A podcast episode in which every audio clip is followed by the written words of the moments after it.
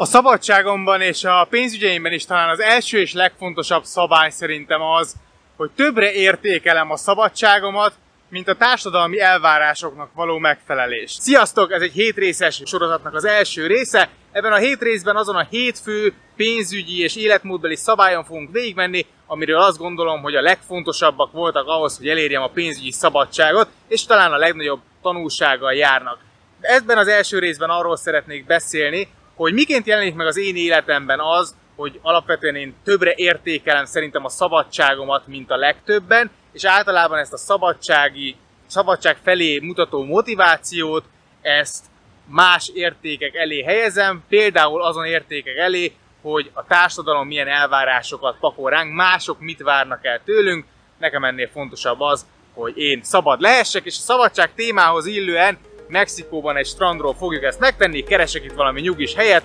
és bele is vágunk.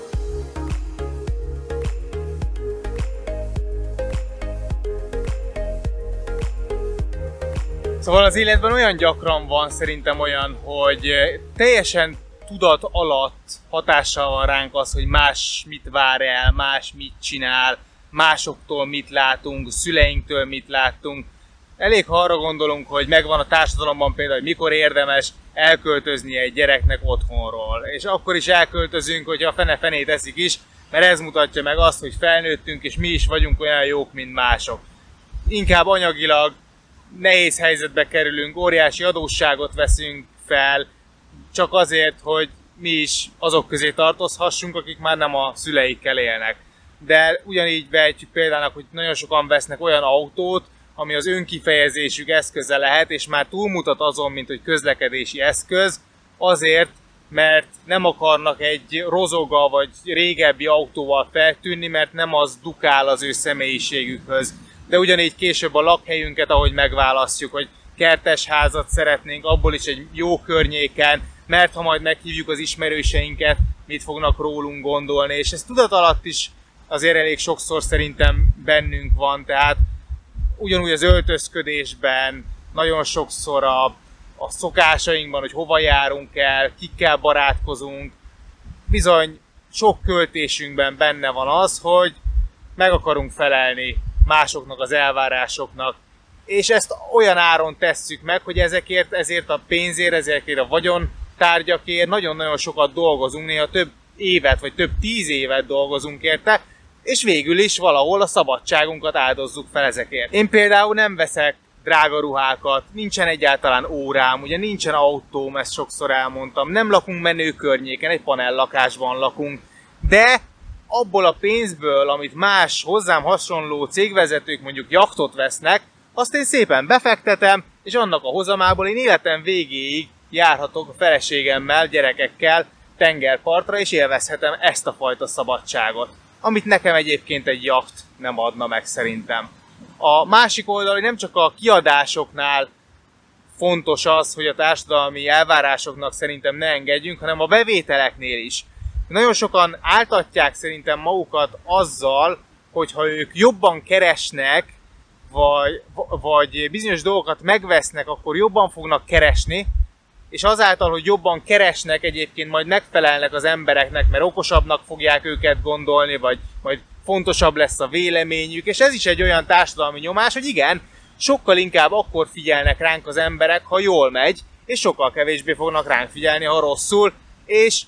ezt is nehéz lehet sokaknak elengedni, holott egyébként meg lehet, hogy éppen ez az, ami meghozná a személyes szabadságukat. Nekem például egyszer volt egy kérdésem, még amikor a Szendrei Ádám csatorna elindult, akkor feltettem egy kérdést, egy szavazást a Facebook page-emen, ahol azt kérdeztem, hogy kitől vennének hamarabb pénzügyi tanácsot, és beraktam egy hátizsákos fiatalembert és egy öltönyös fiatalembert, és lehetett szavazni. És a legtöbben az öltönyös fiatalemberre szavaztak, és ebben az időben én pont azon gondolkoztam, hogy felmerjem-e vállalni ezt a pólós, rövidgatyás stílust, miközben egy nagyon komoly témáról próbálok oktatni.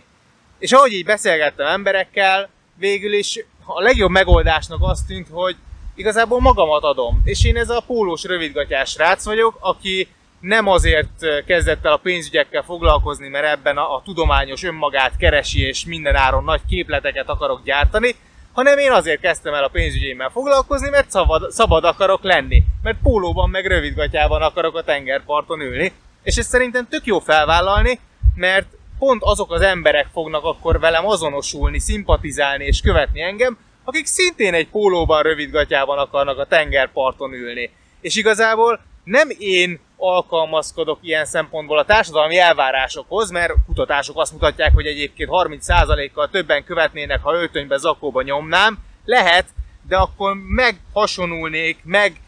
erőszakolnám magamat egy életen keresztül, amíg én ezt az öltönyös bizniszt építem, és tolhatnék egy olyan szekeret, amit nem szeretek tolni, vagy lejöhetek pólóba, rövidgatjába a strandra, és tolhatom azt a bizniszt, ami meg egyébként én vagyok, és majd azok fognak követni, akik, akik erre nyitottak, és remélem, hogy te is nyitott vagy erre. Azt azért el kell mondanom, hogy ez nekem sem megy könnyen, és nagyon sokszor valószínűleg nem is megy jól, tehát bizonyára külső szemlélő nagyon sokszor észrevehet olyat rajtam is, hogy esetleg olyan dolgot csinálok, ami egyébként nem teljesen én vagyok. Mivel ez az egész tudat alatt történik, nagyon nehezen vesszük észre, de hogyha utólag felismered, vagy ezen kapod magad, akkor szerintem mindig érdemes elgondolkodni azon, hogy ezt akár középtávon hogyan tudod felszámolni, és hogyan tudsz minél inkább a saját szívedre hallgatni, és azt csinálni, amit te szeretnél csinálni. Hidd el, hogy ez egyébként a kiadási oldalon is sokat tud segíteni, de egyébként a bevételi oldalon is, hogy tényleg megtaláld azt,